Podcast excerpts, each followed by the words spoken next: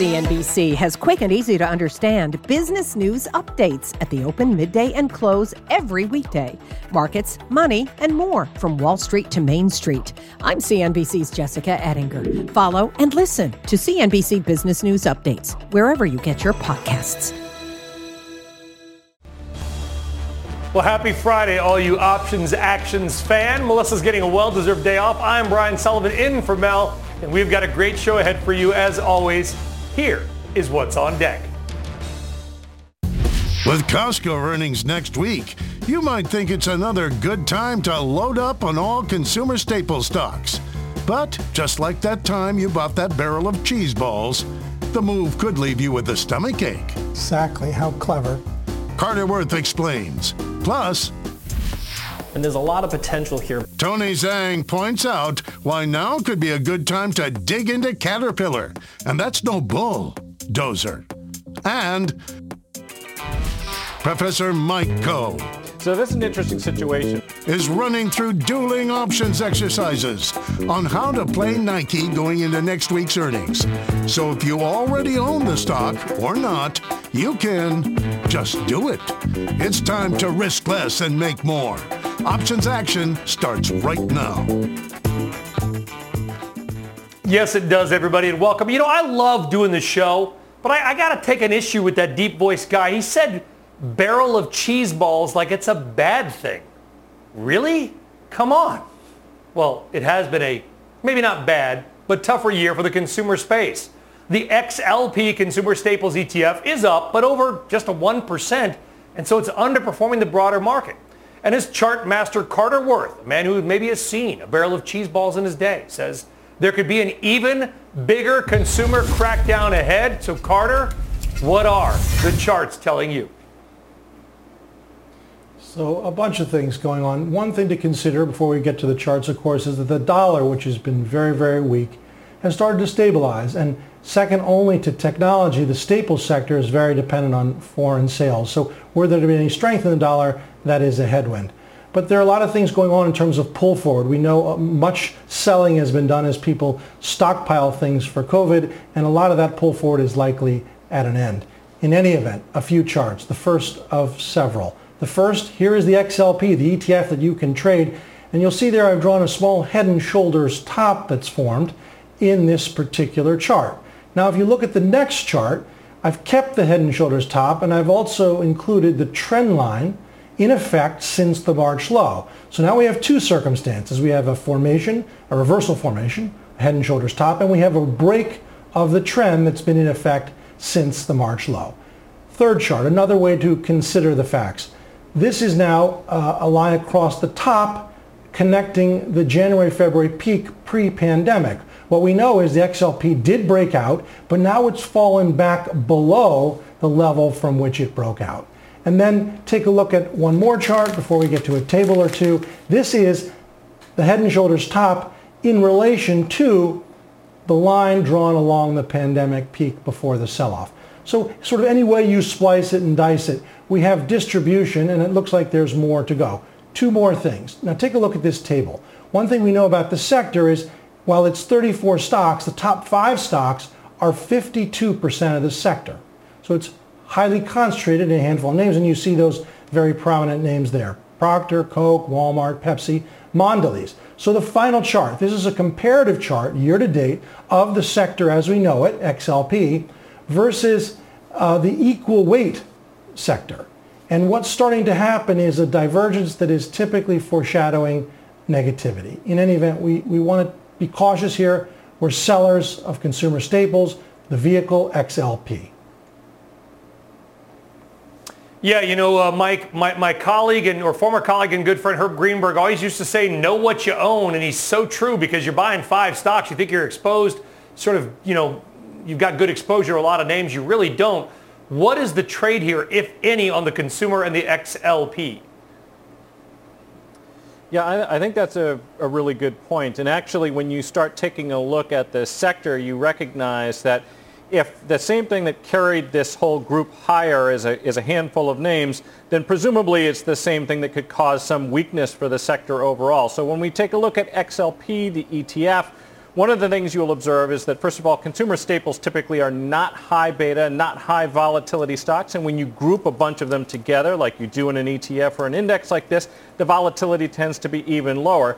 That said, XLP right now has an implied volatility of about 20%. That's nearly double what it was at the tail end of last year. Obviously, we understand that given the current market conditions. The other thing I would point out is that this isn't exactly a high growing sector either. And if we take a look at the multiples, you might say in some areas 23 times earnings isn't that expensive. But for this sector, over the course of the last 10 years, that's pretty close to the peak valuations that you've been seeing. So recognizing that you have higher implied volatility, recognizing that you have higher than average valuations for the entire sector, and also recognizing that there's a lot of volatility baked into the election right now. I'm looking out to November. I was looking specifically at the XLP 63.59 put spread. When I was looking at that earlier today, you could buy that $4 put spread for about a dollar five net, paying a dollar 75 for the 63s and then selling the other ones against it for about 70 cents. So that is just over a quarter of the width uh, between the strikes. That's usually the kind of risk reward that we like for strategies like this. Mm-hmm. The 63 strike put that we're buying is very close to at the money. Tony and max profit 295, max loss a buck 05. Are you happy with that width? Are you happy with that spread? Would you do this trade? Yeah, I actually had to do a double take when I looked at this because Mike is only risking 1.6% of the ETF's value to take this bearish bet, paying that 3 to 1 risk to reward ratio. That's an extremely low amount of capital to be risking as a percentage of the underlying ETF's value. And I particularly like the directional view of this trade. You have a breakdown of XLP in that head and shoulders pattern that Carter laid out. But if you look at the individual constituents, Procter & Gamble making up 17% of this index is really the only stock that's holding up this index. And then you look at Coca-Cola, 10%, relatively weak relative, relative stock. Look at Pepsi, broke below 135, which is the 200-day moving average, 10% of the uh, index. You look at Costco, topping formation, 5% of the index. So you have a lot of these constituents that are starting to break down, and I think I, I really like this trade, and I especially like the fact that Mike is risking a very small percentage. All right, there you go, Mike. You're getting a boost there from Tony. All right, meantime, check out the industrials. They've kind of been, you know, quietly chugging higher over the last month, despite some choppy trading along with the rest of the market though. So now is it time to get in on the action. If you ask Tony, he'll tell you he's got cat scratch fever.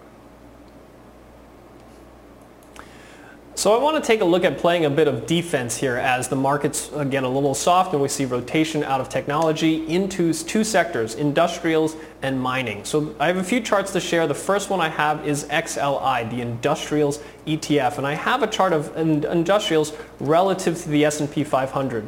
Now, we know that this is a sector that has been underperforming the market for multiple years, but since the March lows, it's been putting in this bottoming formation, and just today, it recently broke out above that bottoming formation and the 200-day moving average. And what this signals to me is a potential end to this underperformance for industrials and potentially start to see a rotation into this sector. The other sector I wanted to take a look at is XME, which is the metals and mining ETF. This is a sector that also is providing a lot of defense here. When the markets are down about 1% here today, this sector is up about half a percent. So not only is this stock recently breaking out um, from an absolute basis above that $25 level, which is a line in the sand that's been in place since 2008, uh, 2018 rather. But if you look at XME relative to the to the S&P 500, we have the same bottoming formation as we saw in industrials since the March lows. It's recently broken out above that bottoming formation, similar to XLI. So we have the confluences of both sectors, which Caterpillar happens to sit at the intersection of both industrials and mining. So I really like to take a look at Caterpillar recently breaking out above that 150 level, which happens to be the November 2019 highs. Recently came back to retest that as support, and I think that this is a potential continuation higher here for a name like Caterpillar,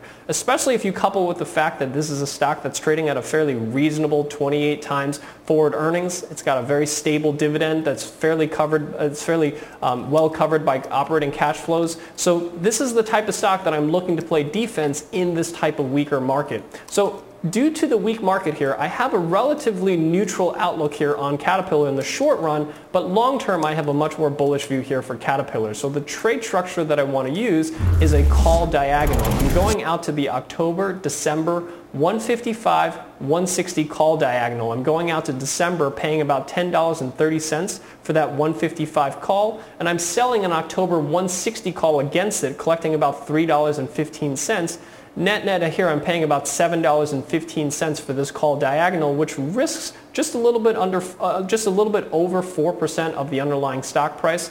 And I specifically got a little bit more aggressive on that October call, selling that 160 call because I am short-term fairly neutral on this stock and I want to collect as much premium as possible. Here, that October 160 call offsets about one third of the cost of those December 155 calls.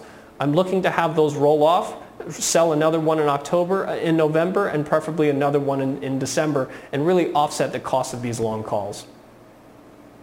Mike, are you happy with, with it's a fairly com, it seems fairly complex. Are you happy with the risk profile in Tony's trade?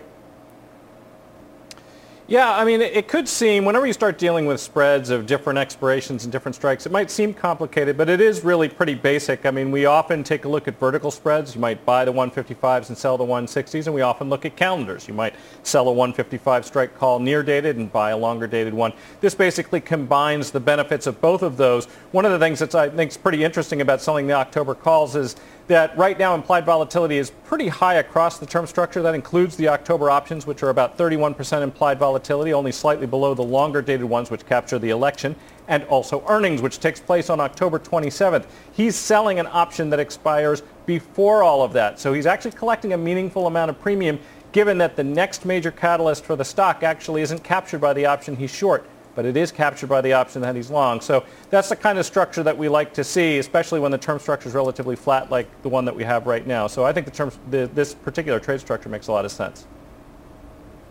Carter, what's your take? Well, there are two things that are uh, so uh, important here, and, and Tony's really touched on them. First of all, CAT has been a big laggard, so either that's an opportunity or a trap. But once you start to get the good relative strength that CAT is showing on a week over week basis as the market stumbles, that confirms that a laggard coming to life is something that's likely to continue to come to life. And second, its correlation with John Deere on a three, five-year basis is as high as 75, 80%. John Deere has broken out to big new all-time highs. I think Caterpillar is likely to do the same.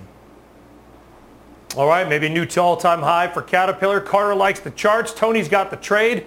And remember, for everything options action, you can check out our website, optionsaction.cnbc.com. And by the way, while you're there, I'm told you can sign up for the newsletter. In the meantime, on the television, here's what's coming up next.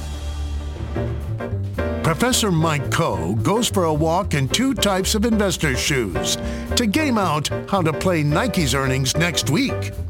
Plus, calling all options action fans. Reach into your pocket, grab your phone, and tweet us your question at Options Action.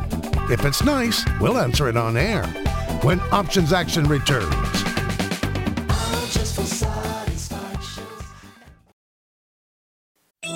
CNBC has quick and easy to understand business news updates at the open, midday, and close every weekday. Markets, money, and more from Wall Street to Main Street. I'm CNBC's Jessica Ettinger. Follow and listen to CNBC Business News Updates wherever you get your podcasts. All right, welcome back to Options Action. Hope you're having a great Friday, everybody, wherever in the world you may be. Well, if the market is, it's still a question, if the market is rotating out of big tech, what might it rotate into? Cyclicals, the consumer, small caps, Bitcoin, gold, lean hogs? Where should you place your bets? Those are questions it seems like every investor has right now. But luckily, Mike has got some answers and he's got two different ways you can lace up your trading boots and do just that. He's here now with the call to action. Mike, what do you got? Yeah, so we're taking a look at Nike. I mean, obviously Nike has been doing a lot of things right, and probably a lot of people who are watching right now may indeed hold the stock. They've been continuing to innovate. Their move to digital has been very effective, but I think there are some things to be aware of as we approach earnings, which are taking place next week. The first thing is the stock is essentially trading at all-time highs, and it is also trading at essentially all-time peak valuations. And as we go into earnings, this is a stock that has typically moved about 4.7% over the last eight quarters or so. Right now, the options market is implying significantly bigger moves, 7.3% or so. So how, if you own the stock, are you going to take advantage of the fact that the options premiums are high and the valuation and the stock price are also high. And it's really one of the most basic strategies that we encourage for people who are just starting out with options, and that is to sell covered calls. If you own Nike stock, right now you could take a look at selling some calls in October. I was specifically looking and you could sell some calls for about $3.60, the 120 strike calls in October. And when you do that, you're basically taking advantage of the fact that the options premiums are elevated and you're going to collect that premium and you still have a little bit of upside. Right now the stock was trading just under $115, so you still have $5 worth of upside plus the $3.60 mm. that you collected. So you still have plenty of potential upside if the stock should continue to rally. If the stock just sits here, then you're just going to collect that and obviously it creates a little bit of a buffer to the downside. What do you do if you don't own the stock? Can you take advantage of it as well? Well, you can still sell the October 120 calls and still collect the $3.60, but we don't recommend selling calls naked, which is what that would be. So instead, what you can then do is buy the 125 calls against it. Those cost about $2. Net net, you're going to be taking in $1.60. That's nearly a third of the distance between the strikes. Again, that's the kind of math that we're looking for trying to take advantage of the fact that the stock may run into some near-term resistance, trying to take advantage of the fact that options are trading at implied volatilities. This is a way you can take a look at catalysts like this, take a look at valuations like these, take a look at stock prices that are elevated like this, yeah. and try to collect a little bit of premium. Well, uh, Tony, co- comment from one side of that trade. Either come at it from somebody that owns Nike and will do the covered call, or the second trade where you don't. Is there one of those that you would, if you had to pick one that you would prefer? So the one that you choose is based on whether or not you own that stock. So if you own that stock, you would definitely sell the cover call. And what I spe- uh, specifically like about Mike's trade here is the high implied volatility. You're collecting 3% static yield on this cover call with still giving you about $5 upside. That's rare for a big name stock like uh, for Nike to be able to collect that amount of premium. That gives you a fair amount of downside buffer on this earnings report. On that credit spread that Mike suggested, that 120, 125 credit spread, that credit spread is about 4% out of the money, and he's still able to collect one-third of the width. That, ter- that sets you up for a very high probability, fairly decent risk-to-reward credit spread to be selling. And if you look at Nike going into earnings, we have consumer discretionary showing a little bit of weakness here. The XLY recently just broke below that 145 level, but the stock that I really want to point investors to is Lululemon. Recently, just last week, reported earnings beat on both top and bottom line, and the stock is down 16%. Now, granted, Nike did not is not as overextended as Lulu, so I don't expect such a significant move to the downside, but I think there's a fair amount of risk here, and I like Mike's trade because he's collecting a lot of premium on Nike. Chart master, how does the NKE chart look to you? Sure, and we might have a uh, chart here to pull up. What we know is it's a fairly conventional setup in terms of the stock broke out. You can see the authority of the 105 level. That's the pre-pandemic high. It's the June high from which it backed away. And then finally, in textbook fashion, exceeded those highs. But after basically printing a 15% gain, you often will fall back to the level from which you broke out. And so you can see the hooking over, the rolling over now. I think we're going lower, and I think taking measures like this, if one is already long, makes sense, or putting on uh, the strategy that uh, Mike has outlined if you're not long looking to collect premium. All right, good stuff there on Nike in a trade, especially if you own the stock and maybe you're getting a little bit nervous about that run. All right, up next, speaking of a run, shares of GM up more than 3% this week. We'll tell you why that's great news for one of your traders. Plus, we're taking some of your tweets. You can always send us your questions at Options Action on the Twitter. We'll get to a couple of them, throw them up on the air with some commentary as well. We are back with Options Action right after this.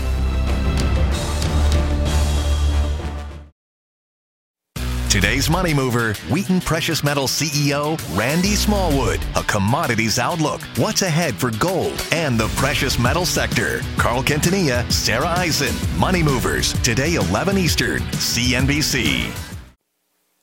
All right, welcome back to Options Action. Time now, as we are wont to do, to take a look back at a couple of our open trades. Now, last week, Mike said that opportunity was calling in Verizon.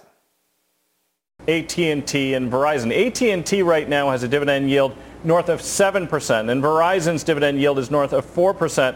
All of that while a 10-year treasury is going to yield you about 0.66%. Options obviously don't pay dividends, but the price of dividends is incorporated in them. So using an investment strategy similar to the one that Tony was using on GM, I think if you're looking at Verizon, you could look at selling the October 60 puts. When I was looking at those earlier today, you could collect about $1.80 for those.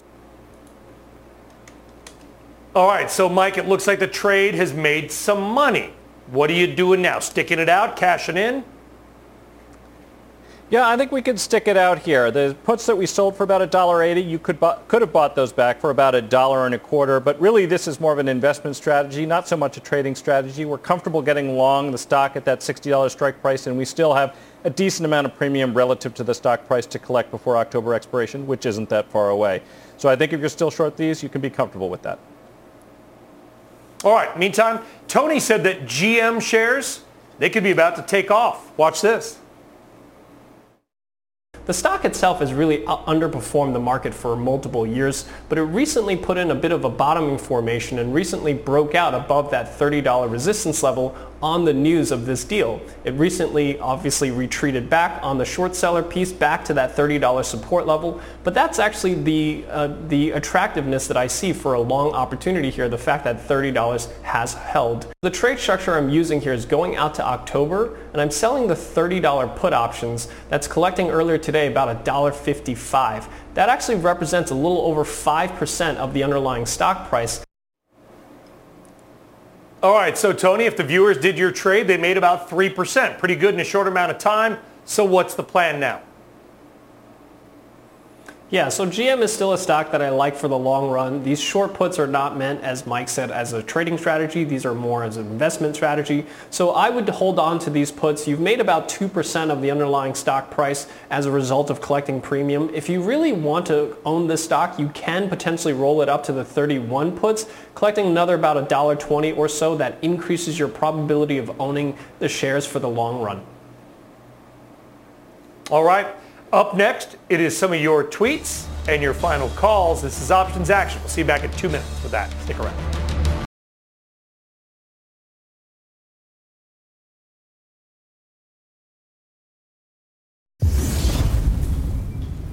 All right, welcome back to Options Action. Time now to take your, well, tweet, because we have time for one. And one viewer asked this, despite the tech pullback and specifically the SMH semiconductor ETF falling with the rotation out, is there still a 5G play still on the table for the fourth quarter, Tony? Maybe Qualcomm December 110 calls. Yeah, so I absolutely think Qualcomm is a suitable stock to play for this 5G. I particularly like the December 110 calls because the stock's trading just at that 110 support level, which allows you to play for upside. But if the stock breaks below 110, you can cut your losses pretty quick. Okay, time now for your final calls on a Friday. Carter, why don't you kick it off? Sure, consumer staples have started to roll over. The trade is being short XLP, the spiders. Got it. Tony? I'm playing defense with industrials and mining, buying a call diagonal on Caterpillar. Yep. All right, no time to get to Mike. Guys, thank you very much. Mad with Jim starts now. CNBC has quick and easy to understand business news updates at the open, midday, and close every weekday. Markets, money, and more from Wall Street to Main Street. I'm CNBC's Jessica Ettinger. Follow and listen to CNBC Business News Updates wherever you get your podcasts.